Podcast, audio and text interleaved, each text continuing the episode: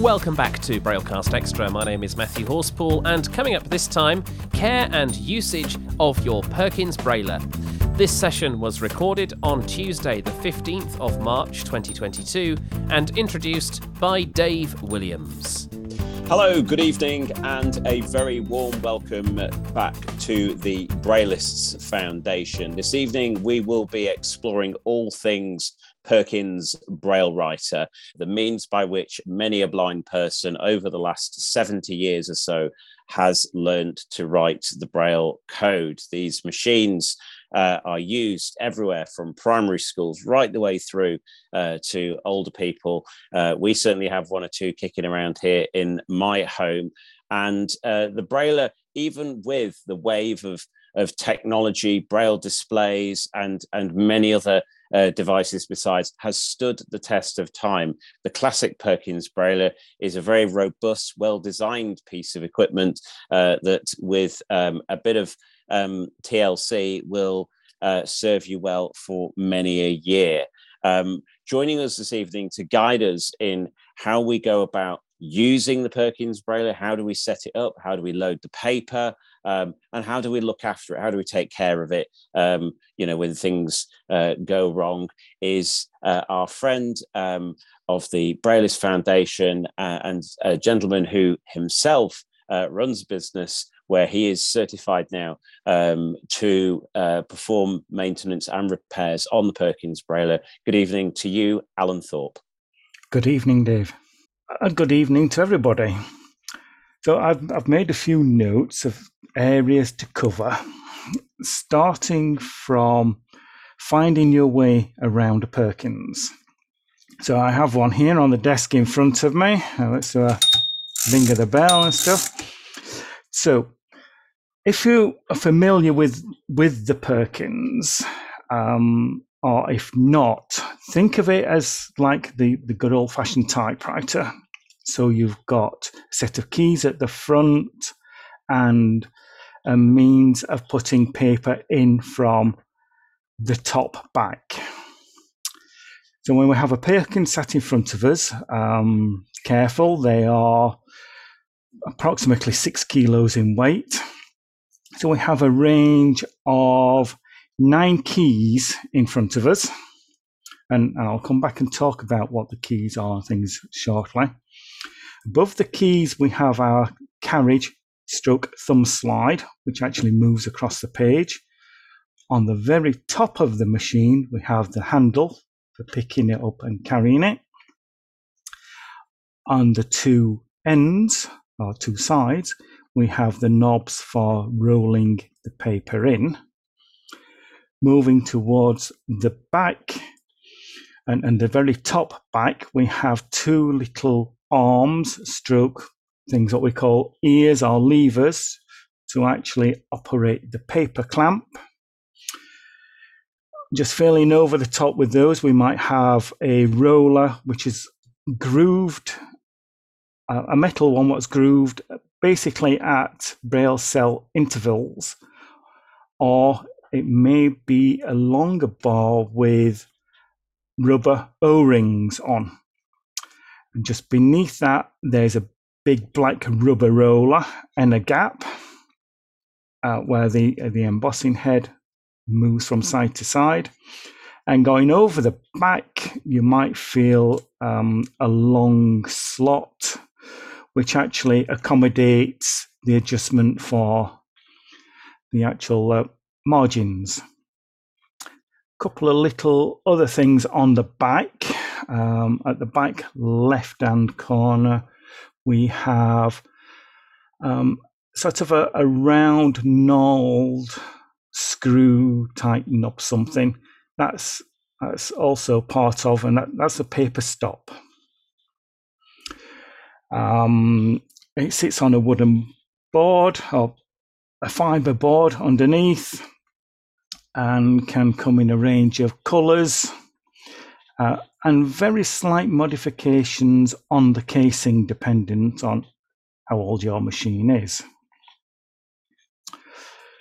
So to go to the keys and actual functions of things, we'll come back to the front of the machine.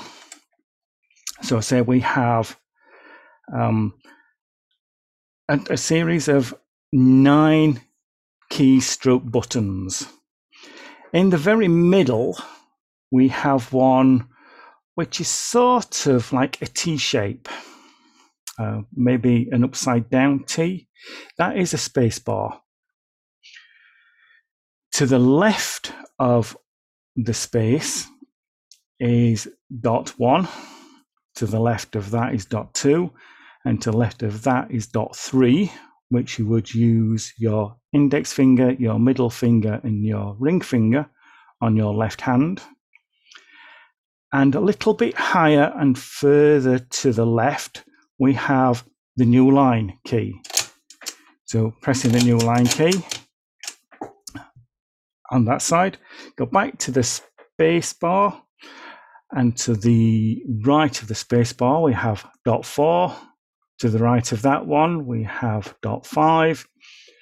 And again, to the right of dot five is dot six. Using your index finger, your middle finger, and ring finger on your right hand. And like the new line, slightly more to the right and up, we have the backspace.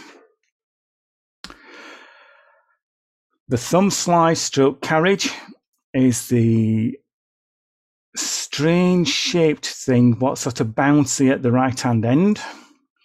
So that moves along as we're pressing the space.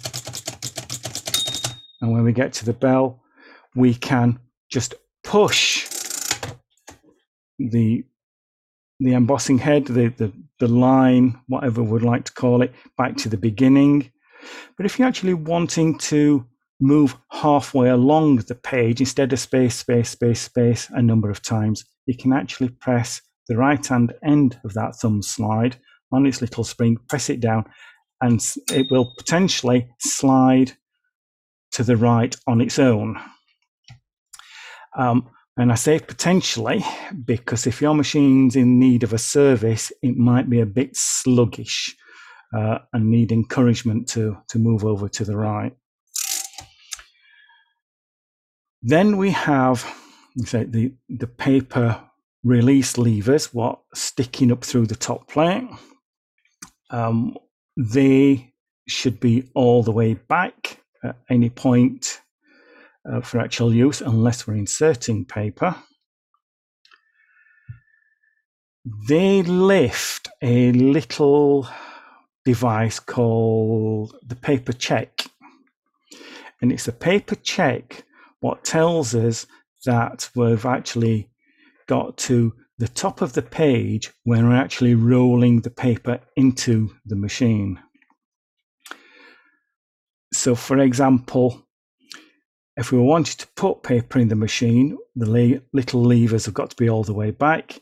And if you try to turn the paper roller knobs on either end, you shouldn't be able to move them. They should be locked in a position that means the paper clamp is in the correct place on the drum to actually accept all the paper. But we'll come back to that a little bit more. So over the back of the machine, if you actually turn it round, so you've got the back facing you. Uh, on the vertical back, we have this long slot, what I talked about, where it's two pieces. It's sort of a flat plate on the top and a little round bobble underneath. We squeeze those together and we're allowed to move the margins backwards and forwards. And we can do that to the left hand side and the right hand side. So if you were writing, say, in a birthday card, we could actually, if it fitted in the card as a normal book type opening uh, card and you wanted to write in, but you wanted all your lines to start in the same place, we can actually move the embossing head to beyond the center fold, move the left margin to where we want to be. So every time we then move our embossing head back towards the beginning of the line, they'll all start in the same place. The right hand margin has in the groove at the top, where, where, where the two rollers are, is a little lug. Um, the little lug, you, you actually squeeze the two pieces together on the back, and that little lug will slide along until it moves to the edge of your piece of paper. Now, if you're using per standard Perkins size paper, it's irrelevant where it is.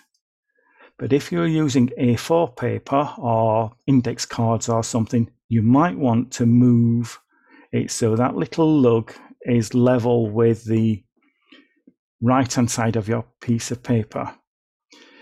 Because when you're writing and going along, you should hear the bell five stroke six spaces before the actual end of the page, before you've run out of room and started writing in fresh air. Um, anything else? The little the little knurled knob which is on the back left. That only moves probably a centimetre maximum. Generally, for Perkins size paper, it wants to be as far to the left hand side of the machine as possible, which will give us more room to get our, our larger size pieces of paper in there. If we're using A4 paper, we get a bit more leeway on the use of that. And that is there because thinking about rolling paper in, and especially if it's punched, punched holes aren't always a set distance from the left hand side of the margin.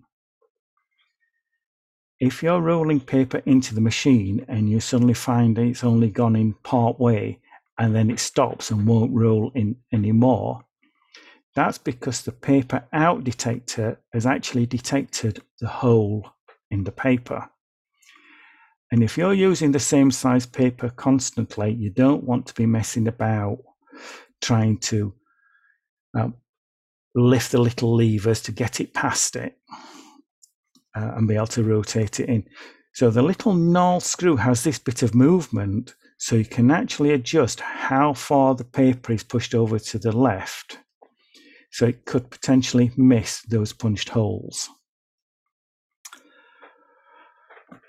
So hopefully that's covered finding your way around and the actual key layout. So we want to put paper into our Perkins. Remember what we said, if those little ears are all the way back. Let me just grab this piece of paper. You should not be able to move your rollers. I don't know how much you can hear, but I'm just rocking it backwards and forwards, and it's only rocking fractionally. So it means we're in the right position to put paper in. So first thing is lift the, the paper release levers, paper clamp levers, ears, whatever we want to call them. Pull them forward get our piece of paper and slide it in sort of parallel with the desk coming in from the back of the machine in between the two rollers. So one being a grooved metal roller with possible rubber rings on it, and the other one being a big rubber roller. Once we've got it in position and it wants to be to the left of the actual space where the paper goes in. Um, because if it's to the right slightly, the paper detector will not see the paper. So again, you'll not be able to move the actual, well, roll the paper in. Once we've got in the right position, we can roll the paper in, and I'm doing that. And unfortunately, this is a machine I've been servicing earlier, so it's not clunking and grinding. But if we roll, um, roll the paper in until it actually gets to the point of where the paper will not roll anymore. If the paper rolls all the way in the machine, um, your paper detector um, needs some attention uh, and then you've got to try and fish it all out. Once we've got the paper rolled in, we press the down or the new line key, which is the front far left key, twice preferably. Once sort of lines the whole thing up, um, but it still can only be very close to the top of your margin, your top margin. So twice does help. And we're ready to write. Um, oh, we, what I need to do is just set my right hand margin. So squeezing the little bits together, moving the little tag along until it's to the edge of the paper, and then releasing it and just giving it a little encouragement to slide backwards and forwards so it locks in position. So now I can actually write along my page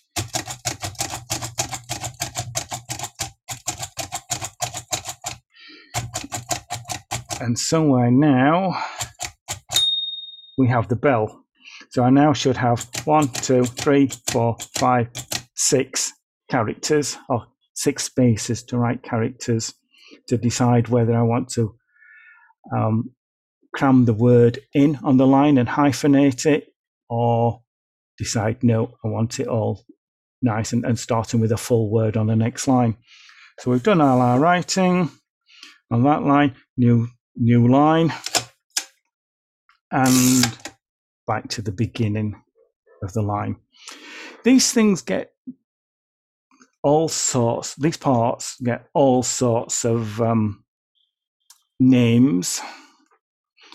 Uh, and certainly when people ring me up and, and wanted to talk about their their machining in not working, they'll they'll say um, the paper up button it's fine, I understand. It isn't, in effect, a new line, but it can be paper up. And, and they say their slidey thing, which is the carriage return and and the, and the embossing head, all, all sorts of weird and, and wonderful things. And the, there are terms used, uh, and predominantly part numbers are used rather than uh, the actual words for them in, in the work that I do. So let me take that piece of paper back out because that's got all my notes on for what I'm supposed to be talking about. Um, so care, caring for the Perkins. People ask me all sorts of questions about how should I store it. Keep it covered if you can. You don't have to have a special Perkins dust cover using a tea towel, a pillowcase, or something, just to try and stop dust and and dirt falling into them. Um, one common thing is um, guide dog fluff. Um, that that blows around and, and lands on the machines. Some people say about how do I store it? Should I have paper in it? Should I not have paper in it? Where should the carriage be? If the machine is going to be put put away into long term storage, they do say about or advise putting a, a strip of paper into the paper clamp.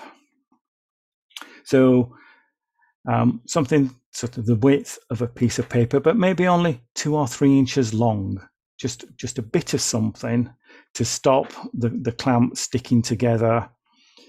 Um, I can't see that it does any other type of function apart from the if the glues were to melt if it got in a hot place and it sticks the, the two um, fiber um, surfaces what grip the grip the paper and put the carriage to the left hand side to release some of the tension on the main spring, which is like a big clock spring. If it's in regular use and it's just going away for a short while, I, I would potentially say, well, have it ready to use because you never knew when you're wanting to actually grab a machine, make a quick note, or having a piece of paper in there, and and having it all ready and set to actually write, it won't make that great deal of dis- difference into its operation whatsoever. And that piece of paper, what's in there, also covers the hole and the top, which will stop varying things falling inside.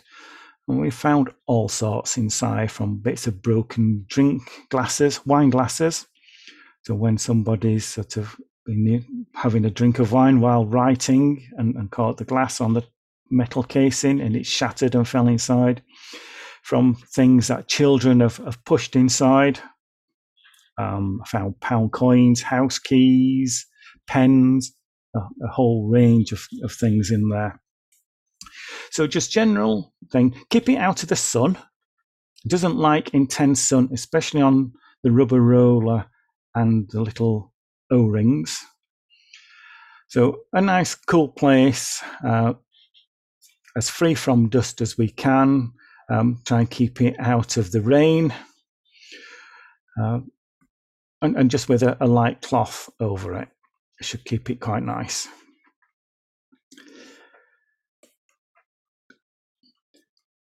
Other things are what if keys are stuck in the down position or the embossing head doesn't move? If my new line doesn't work, if my backspace doesn't work. Occasionally, um, when I've serviced a machine, it's gone back, it, has been bounced around in the back of the, uh, the postman's van. And keys or the embossing head can actually jump and slide around. And it might have just jammed in a position so won't move. So firm but gentle pushing of the embossing head towards the start of the line can actually quite often free it. If the new line or backspace aren't working, that's probably more of a service issue we might find that keys might be down but loose and wobbly. And that would be a broken spring what actually fastens the, the back of the key or the dot, referring to as a key, um, to the actual main chassis of the machine. So if it's floppy and wobbling around, the chances are it's a broken spring, needs replacing. Um, what else? I don't think there's too much on that. It's just if it is jammed and because it's fallen off the sofa, pushed off a coffee table, um, it might just jam the keys and gentle persuasion could free it off. If it's fallen off a table or downstairs, it could be a bit more crucial. My my my assistant here has told me I haven't said about paper coming out the front of the machine. So that means rewinding to when we're actually loading the machine with paper. If we've got our paper clamp, paper drum in the correct position and the rollers don't turn, we'll lift the levers up to release the paper clamp, push the paper in, put the levers back down and start rolling the paper. If the paper's coming out the front, there's two two main things. One of them is the um, paper will roll in, but not actually roll round the drum. So the paper actually comes straight out the front. If this is the case, again, it's a service issue because there's a number of springs uh, and gears will actually cause that to happen. But before sending it off for a service, I would actually check that you had got the, the rollers in the correct position because if you've got the paper drum halfway rolled round and you put the paper in, yes, it will roll the paper in, but it won't have clamped it. So again, it will just push it out the front and you'll end up with a whole mismatch of a screwed up, crumpled up paper, uh, all jammed in in the back of your machine. there's an issue of you have putting a paper in, and if it decides when you re- let go of the the rollers, the paper will actually shoot straight back out. These these machines are made um, with not a lot of adjustment on them. So the same problem, if paper shoots back out of the machine once you've rolled it in, you may also have problems rolling paper in because behind the paper roller knobs on one side and usually the right hand side, there's a little spring. But us visually impaired people walking along and we might bang our Perkins into the wall, the door frame or something, that is just pushing the paper roller knob down onto the spring, what actually tensions it all. So it makes it very difficult to roll in. But on the adverse, if we release that too much, and it's a very fine line for somebody who's a child and we're trying to adjust them for paper to roll in, somebody who's got arthritis and can't grip it too tight for rolling the paper in. Too, not enough tension on that spring will then let the paper spit back out. If you've got that problem happening and there's nothing else wrong with the machine, I would suggest you roll the paper in, keep hold of the roller with your right hand to stop it spitting it back out, but pressing the new line, that will actually engage all the gearing, stopping it from spitting it out and and playing fun and games of rolling it in and, and seeing how much paper comes back out the back. So, common problems. And, and the common problems are the embossing head being very, very slow and sluggish uh, moving across the page. So basically, you're typing faster than the machine is moving along. That's the service. Uh, clean, what, what needs to take place on that. Um, we mentioned the, the backspace not working so well. That's that's the most common problem is the backspace. Occasionally the new line. We do get intermittent other faults, such as uh, shadow dots. Uh, shadow dots are something where a dot, what shouldn't be there, is appearing. Probably more noticeable when you actually do a space you might actually have a, a little dot what's there.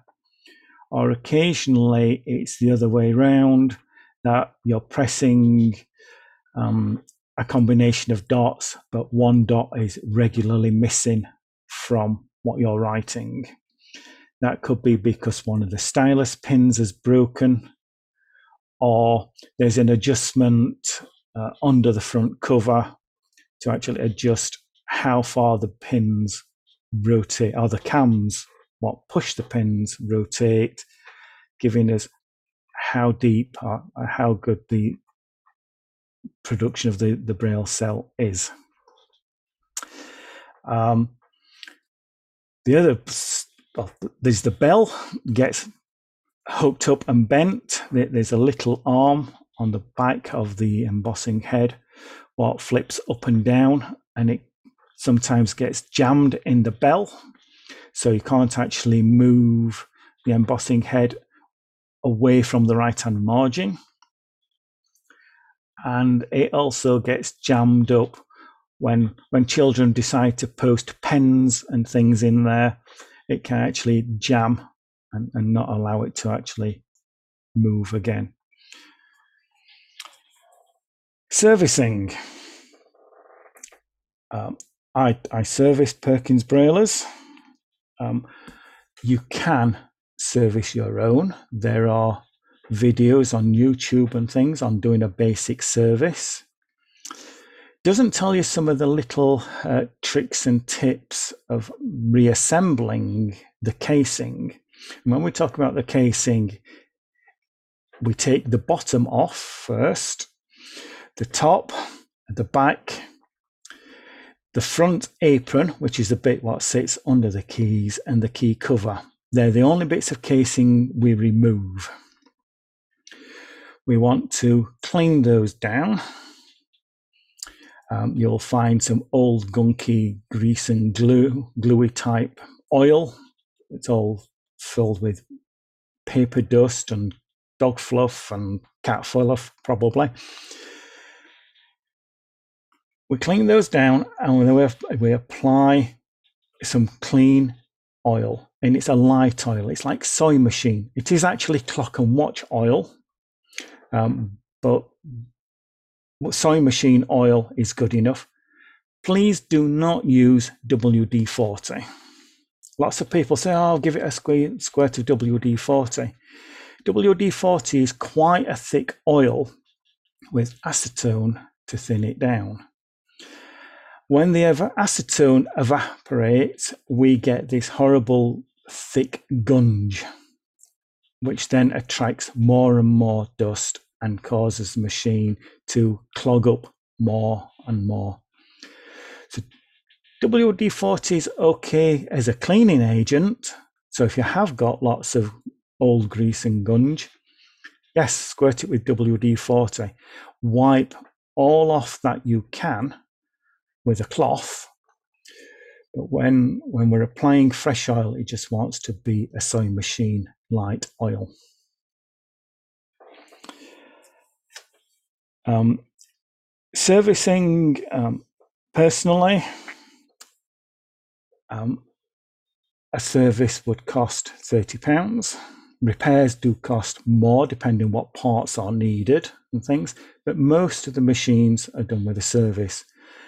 I would hope to have uh, a machine what's come for service on its way back to you after sending it within a week. Occasionally it's longer. We might have to be waiting for some parts to come from America because uh, everything, all, all the Perkins parts come from America and uh, various shipping delays and stuff. But if it's a service and just general maintenance, I, I would I would hope a week. And then my sort of final bits before opening up to questions are different types of Perkins Brailler. We have the conventional Perkins Brailler manual, uh, which we've been demonstrating. Questions in the chat have been about um, I've got an electric Perkins. Um, yes, th- these are power assisted Perkins. There's not many around, especially in the UK, there's not many. I do have one. Uh, it does make thing it easier to actually uh, a, a, less a less amount of pressure required. Having said that, there are extension keys to release some of the pressure. If, if you've got problems with arthritis and, and strain injuries, you don't have to put so much pressure on. For people who've only got good use of one hand, there is a one handed Perkins Brailler. So um, when we're writing something, for example, like the letter G, we would press dots one and two and then release, but the keys will stop down. And then we can press dots four and five. Pressing the four and five will release the mechanism what's holding one and two. So all the keys come back up. If you've accidentally um, pressed a dot uh, and you don't want um, on the one, two, three numbered dot side, there is a little lever what slides from to, re- to actually release those before the braille is actually produced. The classic Perkins is what we've been talking about. There are there are um, two others, which was the next generation and the smart brailler. As a service engineer, um, they are not nice machines to work on. A lot of the casing is plastic, and if it's been in the sun, the plastic deteriorates. So when we come to take the screws out of them, um, their mountings break and shatter.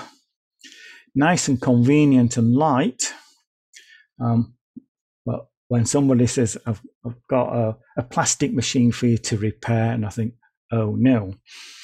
Because if these little pillars or lugs um, break on them, and we have to remove the casing on the back panel or the top, the back panel is nearly a hundred pounds, plus shipping, plus import duties and things. So it, it does make a repair quite expensive on, on one of the plastic machines.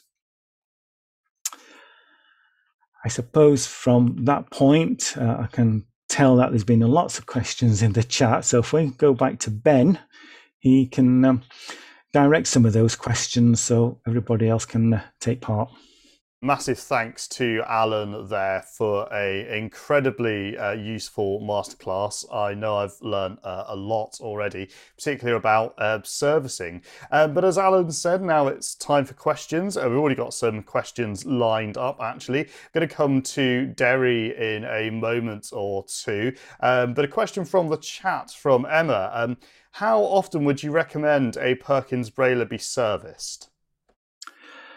Um, very difficult. I suppose that's how much it's used, what sort of environment it's being used, uh, and just the you'll, you'll you'll know when it starts to work a bit slow and sluggish. You'll think, "Oh, my machine needs servicing." If you talk to Perkins and things, they would say, "Oh, like your car, they want a service once a year." Um, maybe three, four, five years. I've had machines what have never been serviced since they were bought, um, and still sort of working, but a bit sluggishly, and that can be 20, 30 years later. So you'll know when your machine doesn't feel like it used to. Sounds good to me. So definitely a, a case of sort of playing it by ear or playing it by touch, really. There. So I hope that helped. Emma, we're going to come to Derry uh, first, and then after Derry, we're going to come to Anna. Uh, Derry, you are good to go. Hi, Alan. How are you keeping? Uh, very good, informative chat. Um, um, I hope you can hear me okay. Uh, my Perkins definitely needs a service. Uh, the uh, the when you after the twelfth or so character, it starts to slow down. Plus the paper lock button is or whatever you call that for it, we keep rolling the paper after it's gone in. Where do i get a service? I'm, I'm from ireland. And the second question is how do i pack it up so it doesn't get damaged on the way to you? Okay. Uh, last question first. Packing it. What I suggest to people, uh, the vulnerable parts on, on the machine are the actual paper roller knobs. So we say to get people get some a strip of bubble wrap, packing paper, wrap it round your hand to make like a donut, and then put that over the rollers to to protect those if the box is dropped on its end while it's in transportation. Do not, please, please do not put shredded paper in your machine. It's fine. I can get them it out here uh, but most of the time, I have to use the same packing to send it back. Um, and yeah, we ended up with shredded paper all over the flooring here. But if you if you've got no option, put that shredded paper in another in a plastic bag to create the padding. A box that is approximately two inches wider, five centimeters wider on each side than the machine boxes arrive here where the actual sides of the Perkins are actually pushing the sides of the box out. It's not good. Again, if they get bashed, dropped, fall over in, in the post fan or something, the, the paper rollers get smashed. Um, for getting depends where you are in the in the world for getting Perkins to me. In the UK, um, you can send them to myself via the Articles for the Blind free post. You can, and I'm happy to give my details out. We'll if you the contact details probably towards the end, maybe. Yes, yeah. If you ring the RNIB, uh, the chances are that they will actually point you in my direction Uh, and again, email the, the guys at Braillists and, and they'll point you in my direction. Uh, so basically, use done through the Articles for the Blind free post service. Hope that helped, Derry. Um, and like I say, we'll give some contact information out towards the end. Oh. We're going to come to Anna next, and after Anna, we're going to come to Jeanette. Anna, you are now unmuted. Okay. Um, actually, my question was almost identical to Derry's. Um, I have a machine that I sort of was given about four and a half years ago. It's a very old machine.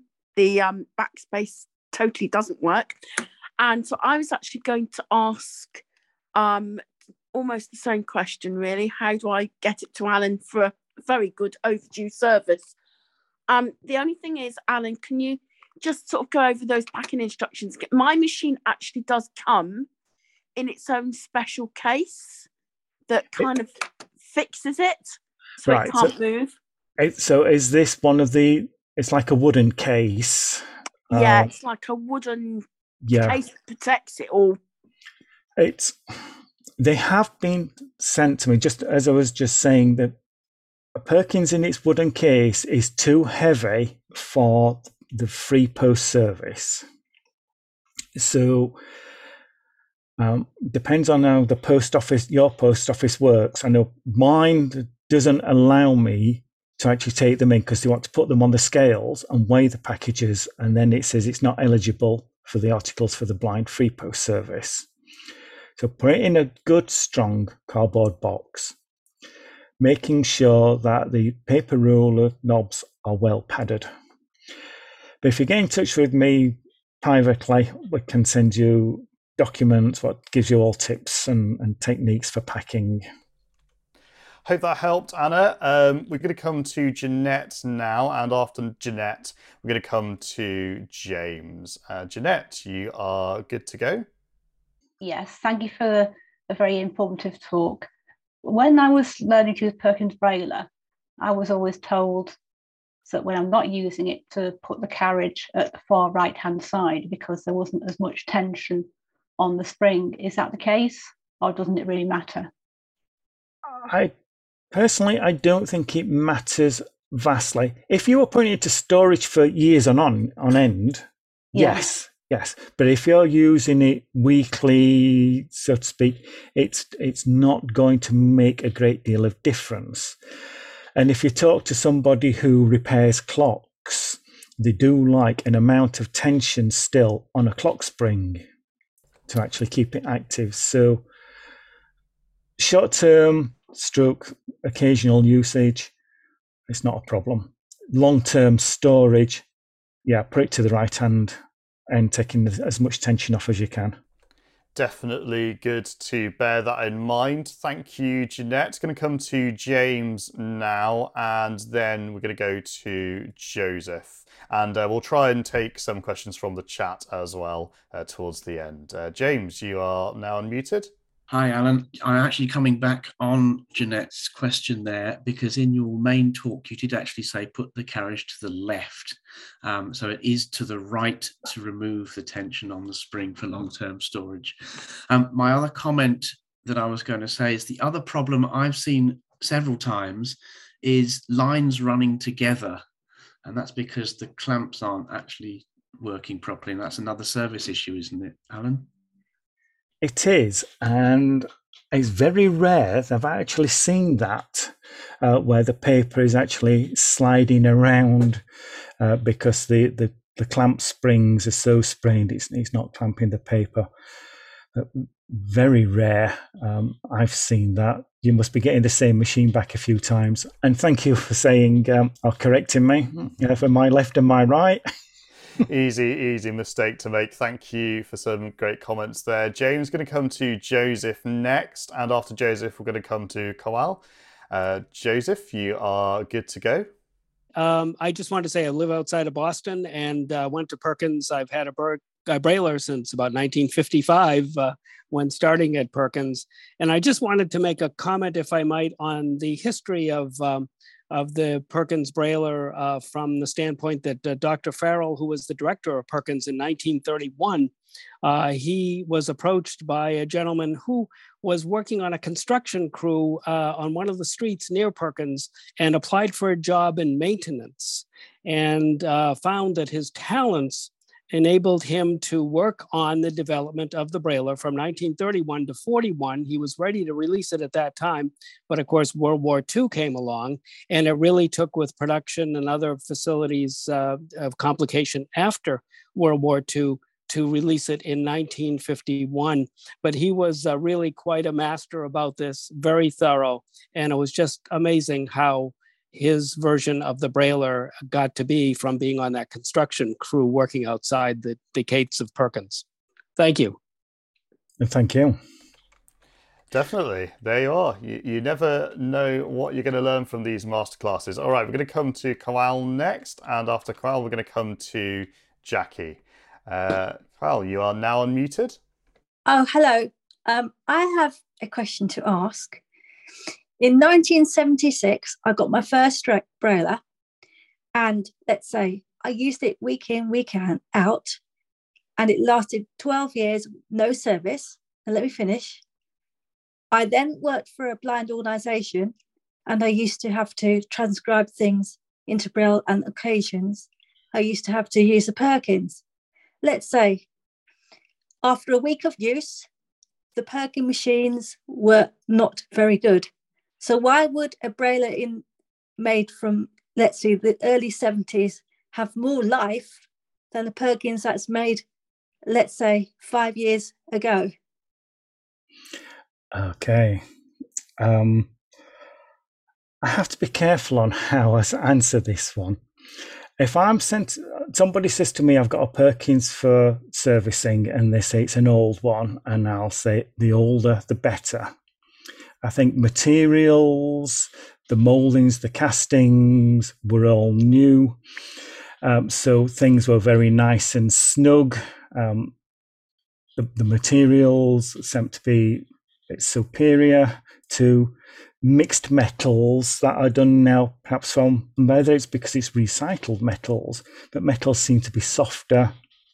Some of the moldings might have um, expanded with use and, and things. So yeah, a, a, if somebody brought me a machine and said this one's 50 year old, I'll say I'll be able to do that, no problem. Somebody brought me one which is five years old, it would be um, harder to work on. That they're sloppier machines. I think it's just the way of life, isn't it? Yeah, I guess, I guess. But interesting, interesting to know, definitely. Uh, I hope that uh, explains it. Uh, we're going to come to Jackie now, and after Jackie, we're going to come to Mike. Uh, Jackie, you are now unmuted. Thank you. Um, a couple of things, a really enjoyable talk.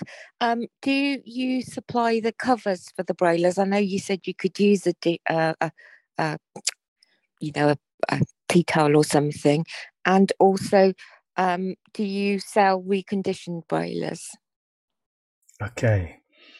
Um, I, I do have a number of um, dust covers, generally from ones where I've, I've acquired them mainly. Um, I don't necessarily have new ones to sell because I'm not very often asked. If a request was put in for one, we could get one from Perkins I don't recall exactly how much they are, but they're about eight or ten pounds each. The covers, um, so that can possibly be arranged. And I can't remember the second part of your question. Oh, reconditioned wand. Yes, yes, I I, I do sell uh, second owner Perkins, um, dependent on how many stresses in their life and things. But I'd, I'd like to work on a figure of around 150 pounds uh, for a second-hand machine. Good information there. We're going to come to Mike now, and after Mike, we're going to come to Chris. Uh, Mike, I'm just trying to unmute you, and you're good to go. Ah, hello, Alan. Good to see you again. And hear you. Long time no see. Uh, my Perkins is 1962. And unfortunately, the roller, the, the plastic rubber roller, has perished and split. Um, it's now 60 years old. Do you think it's about dead or is it worth a go? It's worth a go. Are you talking about the the main big roller, which is probably three quarters of an inch thick? And, it's the big roller that's covered in rubber. Yeah. Yep. Yep. It's split. Um, Yes. Otherwise, I use it for. Um, I don't use it for writing a lot these days, except labels and notes and that sort of stuff. You know, but uh, it would be good to keep it going. Uh, yeah, I, I would hazard a guess that would probably cost about ninety pounds to have repaired. Uh, uh, the, the work on stripping them down, it's a full afternoon to strip it down and taking a roller out of a, a donor machine um, will probably do about 90 pounds and well worth it, I think, in, in having an old machine working. Good to know. Uh, we're going to come to Chris next, and then after Chris, we're going to come to uh, Claire. Chris, you are good to go. Good evening. I um, um, may make a point that uh, a lot of the older Perkins, the cases uh, were coated with vitreous enamel, which which uh, protected them. And um, I also remember uh, they used to have a machine. I don't know whether you uh, have uh, come across them. The the lavender machines. They were out in the sixties. Very very much like a Perkins, a little bit more compact, but made of plastic. They weren't as robust as the, as, as, as the Perkins, but they, they, were not bad machines.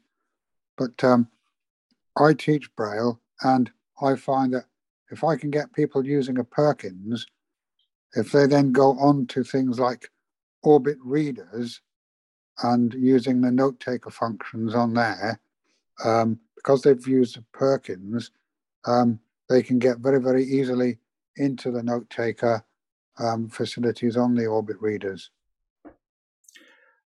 Thank you. Um, the the lavender brailler, I would love a lavender brailler. I've got quite a, a, museum collection of old braille machines. In fact, I've been working on them today. Um, all, all sorts of different types and styles and things. And one thing I've been looking for to get hold of is a lavender Brailler to add to the ah. collection. So if anybody does know where there's one going, get in touch. The Holy Grail is it then? So uh, thanks for that, Chris. We're going to come to Claire next, and after Claire, we're going to come to Christina. Uh, Claire, you are now unmuted. Oh, uh, I'm new to braillers and things. You mentioned a no- node knob on the back left of the machine. What's that for, and what do you do with it? A little knob. That's yeah, that little knob knob. It only when you release it, it'll only move um, a centimeter, half an inch or so. That is to actually determine where, how far to the left your paper will actually go into the machine.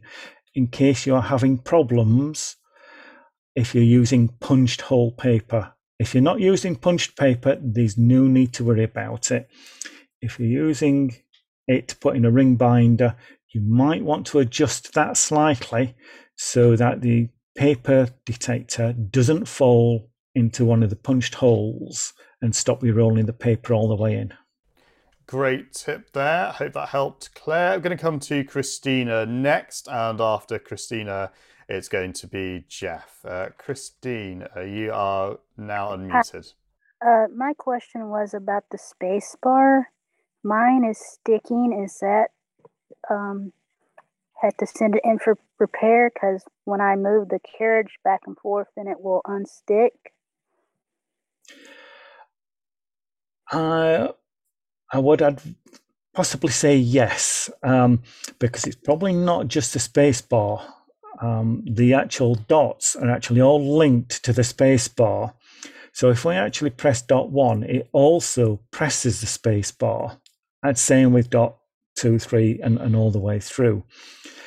Um, so they're all linked for some reason. So it might not actually be the spacebar what's doing it. it can be an excess of oil and gunge. So having it serviced would be a good move. Hope that helps, Christina. We're going to come to Jeff now, and after Jeff, we're going to come to Tina. Uh, Jeff, you are now right, unmuted. You've unmuted me. Thank you. I'd like to make a couple of quick points, really. One is to claim some British pedigree for the Perkins Brailler because David Abrahams, who worked outside Watertown, Massachusetts, was British and came from Finchley. Secondly, Alan, the lady who commented about she couldn't get the Brailler out of the case, of course, those who familiar with those will know that there are quite big rubber rollers in front of the Perkins Braillers. If they're slid both far left and far right, the Perkins can be tilted backwards and taken out. So it can be removed from that wooden box. And thirdly, to endorse Alan's work, he's serviced two machines and done an excellent job. So thanks. Thanks, Jeff. I didn't actually pick up on the point what she made about not being able to get it out of the case. But yeah, thank you for, for, for highlighting that. Thank you, Jeff. We're going to come to Tina next, and after Tina, we're going to uh, probably wrap this session up with a comment from Terry Ann. Uh, Tina, you are good to go. Yeah, good evening. Um, when when you're not actually using your brailler, um, what position do you store it in or keep it in? Do you um, store it in the position that it's meant to be on the desk in its case, or can you put it on its back or its or whatever with the handle facing upwards or what? Okay. Um, best to keep it in the position it's supposed to be with its rubber feet actually on the table or worktop because if it's on its back there is chances of scratching and the, the table it's on mechanically it doesn't make a great deal of difference uh, because if you're carrying it in its case it's sort of laid on its back. Um, so it's just protecting your table i would say is is right and, and keeping its feet firmly on the ground there is also a thought that's just come to me. If you have got old scraps of paper and things which have actually fallen into the bottom and tipping it on its back can actually dislodge those and make them actually interfere. Hope that helped, Tina. Um, we're going to come to Terry Ann. I know we said we'd wrap up after Terry Ann, but we're going to come to really quickly after Terry Ann, Jennifer, who I know has been struggling to raise her hand for, for quite a while. So we'll try and squeeze you in and then we'll hand over to Dave. Uh, Terry Ann, you are good to go. Yes, hello. Um, I have one of the actual shipping boxes with the styrofoam uh, uh, that the Perkins fits into and keeps it all nice and snug when packed. Um, I don't know how easy those are to come by, but I just want to make people aware of the fact that they are there is such a thing.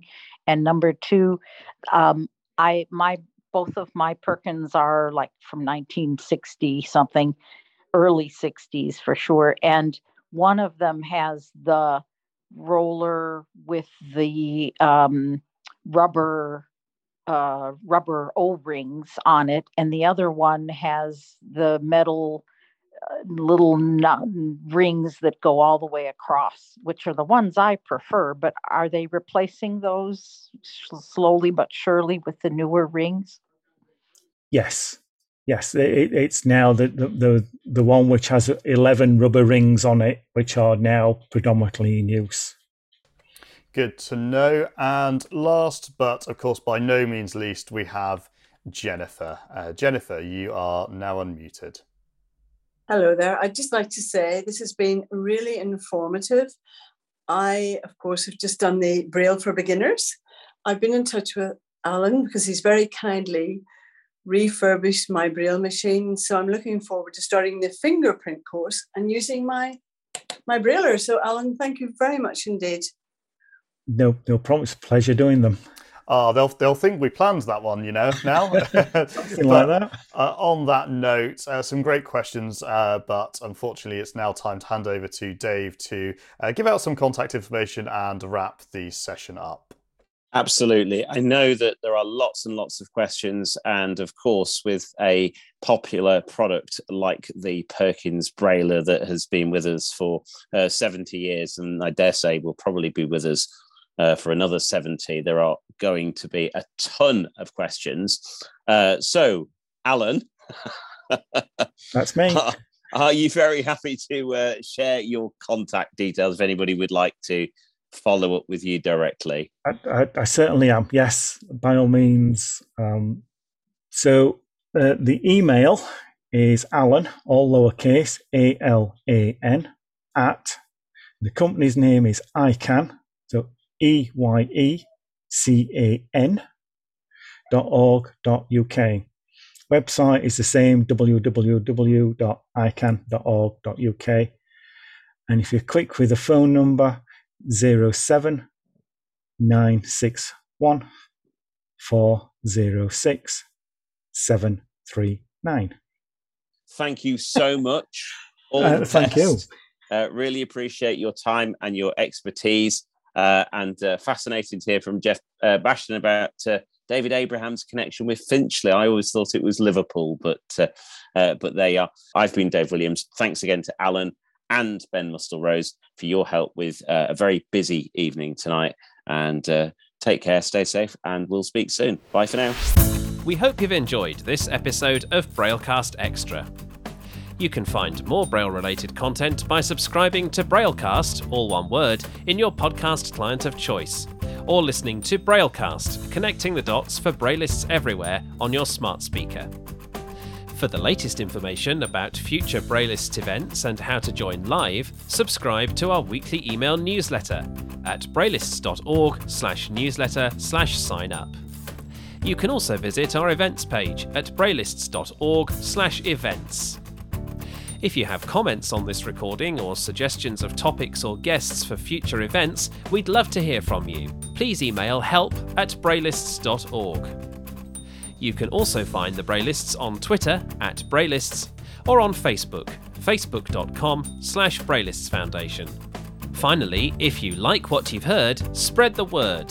We welcome new listeners and live participants alike, so if you know other people who are interested in Braille, please tell them where to find us.